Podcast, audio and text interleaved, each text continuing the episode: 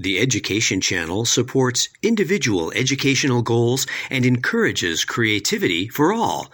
Visit uctv.tv slash education. Many parents wonder, how are we going to afford college? How are we going to pay for college? And that is a reasonable question.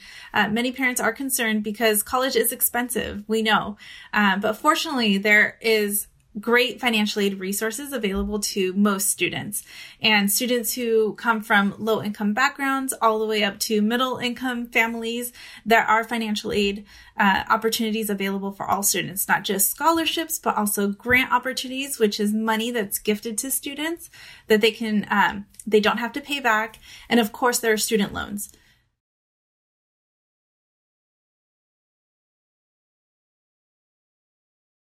The First great resource to go ask about financial aid is your high school counselor. Your high school counselor will be able to help you with financial aid applications, completing the FAFSA, um, completing the California Dream Act for students who may be dreamers, and also what paperwork you may need. Many students are really unfamiliar with parents' taxes. What are what's a W two? What is uh, verification? Many students will be selected to provide additional documents for their financial aid applications. This is called verification. Your counselor will be able to help you with this.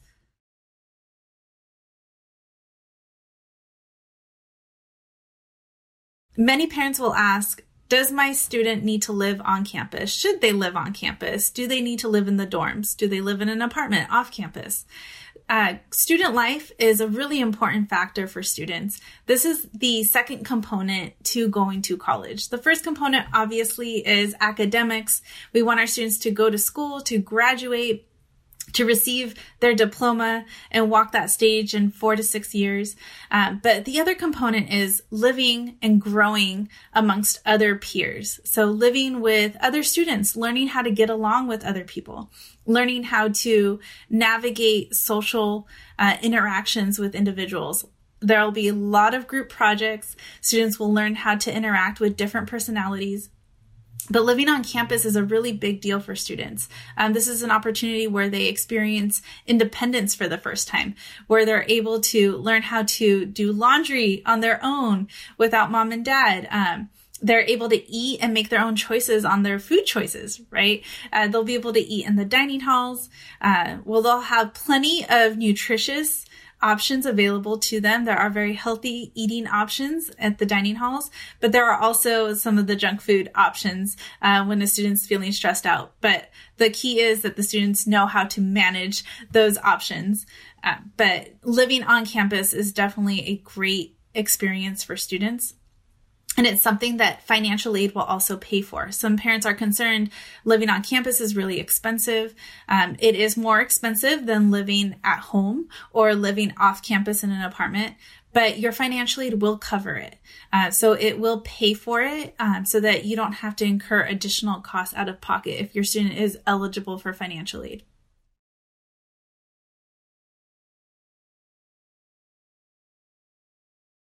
Going off to college is a big transition, not only for the student to go to college, but also for our families. And for families, sometimes it's really hard to be able to say, you know what, skip out on this birthday party this weekend, or don't worry about coming home because we understand you have midterms or finals. And sometimes as family, we have to be supportive. Uh, we may not understand what exactly they're they're doing on campus. Uh, we may not understand what they're studying.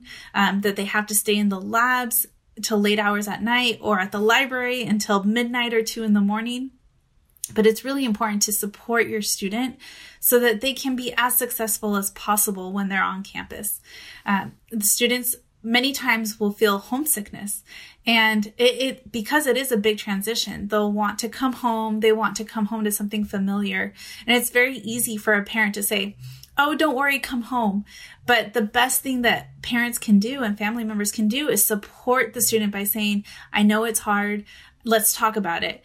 But the most important thing is your goal. What is your goal? Uh, do you want to finish your degree? Do you want to go into a career that you love and if that's the case, continue, stay the course, stay in school, continue studying. Um, you'll be able to come home during winter break or spring break or the summer. There are options, other options, but it's a we always tell students it's a short term sacrifice for a long term gain.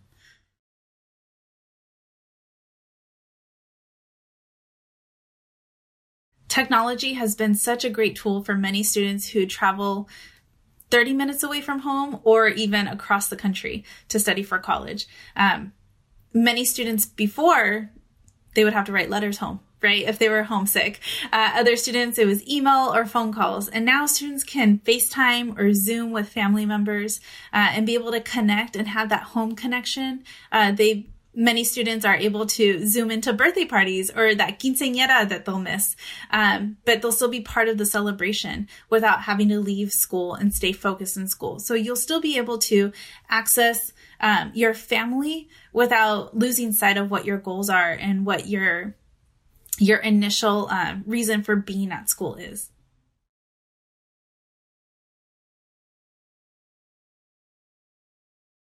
Being on campus for the first time for many students is a an initial taste of independence. And with that independence comes decisions on when to eat, eating healthy, uh, maintaining a healthy balance by working out, going to the gym, going to see uh, any support services that are able to help support students uh, to maintain balance while they're in school. Going to college is very stressful. Um, papers, uh, working demands, students are experiencing a whole new life. It's very, very stressful. And for them to be able to eat healthy, eat the healthy meals on campus, dining halls are open for long hours, so your student will not go without eating. They have the ability to go into the dining hall at all hours of the day. But then also students keep food in their dorms as well. They're able to access some quick snacks in their dorms. Also, the gym is a great resource for students, even if they don't like being on a machine or a treadmill. There are fun classes that they can use to exercise. Zumba classes are popular, salsa classes are popular, anything to help them keep them staying active or even walking with friends. Um, also, many college campuses offer student health centers um, that help with um, there's a doctor on campus, so you can visit the doctor if you're not feeling well, if you feel like you're coming down with the flu.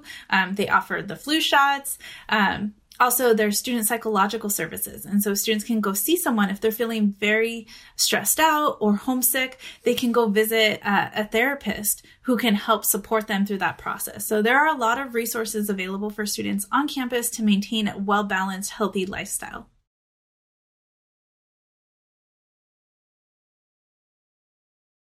High school is very different from college life. At high school, we're used to students going to school from a set 8 to 3, 3.30 schedule every day, Monday through Friday. College life is different. Colleges require different types of schedule. Students t- typically take a course that's either three or four units.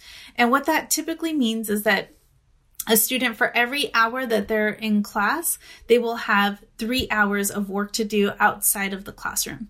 And so many students will have um, a lot of studying, a lot of reading, a lot of papers to write. Many students will, in high school, they write five page paper uh, for their finals. Um, in college, many students will write 10, 15, 20 page papers. And with those papers comes a lot of reading that they have to do ahead of time.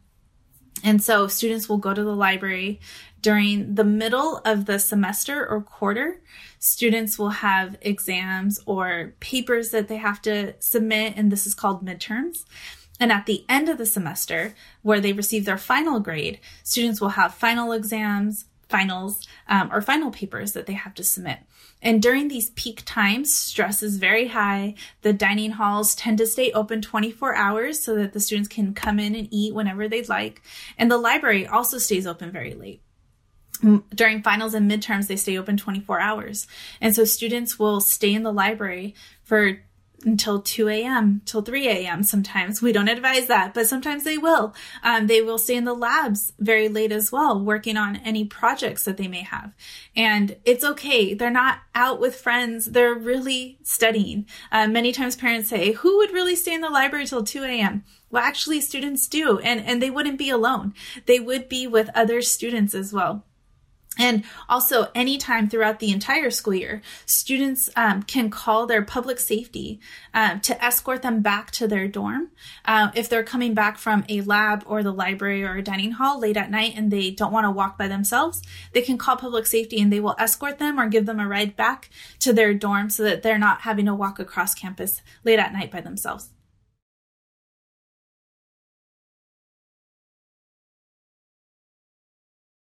On campus activities are another great aspect of college life. Just like in high school, where students were involved in athletics and band and clubs, um, college life has the same thing. Students are able to participate in organizations that are meaningful to them, organizations that students are very much interested in.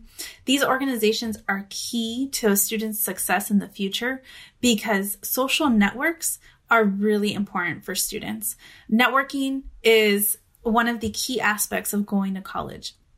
And networking is when a student meets another individual who they want to stay in contact with because in the future um, their cro- their paths may cross again.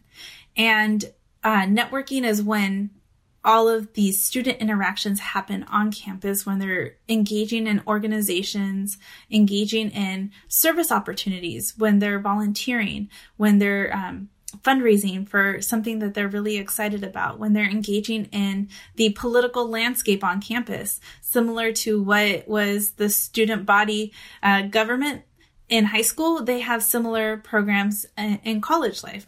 Organizations help students become well rounded students. They not only have the academic perspective in the classroom, studying with their professors and their peers, but they also have the peer to peer engagement, learning from other students, learning from each other uh, when they're involved in social activities such as clubs and organizations.